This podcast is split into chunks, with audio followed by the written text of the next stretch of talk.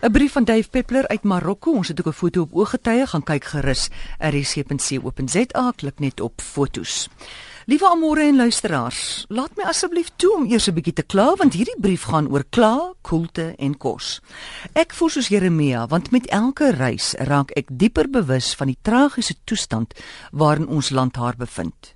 Ja, ek noem Suid-Afrika haar omdat ek Afrika nog altyd as vroulik beskou het. Die moeder van die mensdom self haar ruimheid en wanneer sy gee, gee sy groot. En om hierdie delikate vrou so verniel en misbruik te sien, oorrompel met vraatsig en onbeperkte gierigheid, gemeet aan ander denkende Afrika lande, maak my seer en maak my kwaad. Marokko verras met die oomblik as jy hier aanland. Die hele land kook van aktiwiteit. Dis skoon, die mense is uitermate vriendelik en behulpsaam en dinge werk. Die ekonomie staan wydspeen oor landbou, vissery en vreemd genoeg die motorbedryf. Naby Europa met hardwerkende mense blom die land. Luister goed. Hoe meer ons mense staak en onmoontlike verhogings afdwing, hoe gouer gaan lande soos Marokko eenvoudig ons besigheid wegneem en met katastrofiese gevolge. Hoe moeilik is dit nou om dit te verstaan? Genoeg gekla. En na meer plesierige dinge en nou 'n kort lofsang oor koelte. Ek ken die argitektuur van die Midde-Ooste, maar is opnuut verras oor hoe slim hierdie woestynbewoners bou.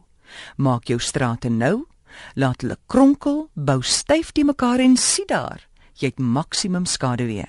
Verder bou jy om 'n diep sentrale skag in die middel van jou konstruksie, plant lower om 'n fontein en jy lewe in jou eie klein paradys.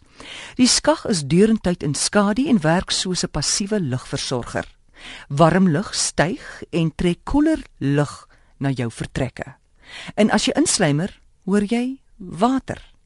Natuurlik hou mens van privaatheid, jou eie lappie aarde en afwesigheid van kermende kinders, maar as ons wil saamwerk om iets positief aan die aarde se welstand te doen, sal die gemeenskap, volhoubare gemeenskappe en al hoe meer 'n groter rol moet speel.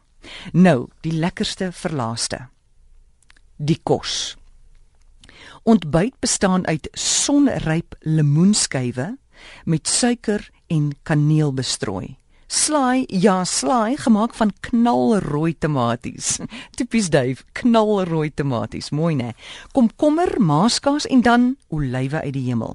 Nog nooit het ek sulke geurvolle olywe geëet nie. Ek gaan nog uitvind hoe hulle dit voorberei en die resep brutaal steel. Hierdie tegniek moet saam met my terugkom. Ai, en dan die beroemde tagines couscous gelaai met aartappels wat na grond smaak, eiervrug in oordadige olyfolie, hoenderstukke en bo-oor garissa. Dis 'n sousie wat jou tong blyk. Mens voel nooit vol na so ete nie en ek weet in my hart dat dit gesond is. Byna vergeet ek van die vis. Die Atlantiese Oseaan is hier nog funksioneel en die visbedryf kerngesond. Ons eerste noenmaal was juis 'n ovaalbord gelaai met sekerlik 4 of 5 soorte klein visse huitjie en muitjie gebak in olie met 'n dun geurende beslag. Mense eet dit sommer grate en al op. Die toergroep, dis nou Live the Journey, was doodstil soos daar geknaag en gesuig is aan die heel visse. My boodskap: leef eerlik en na aan die aarde. En dan vind jy dat jy elke dag in die paradys is. Mens hoef nie daarvoor te wag nie, want dis reeds op aarde.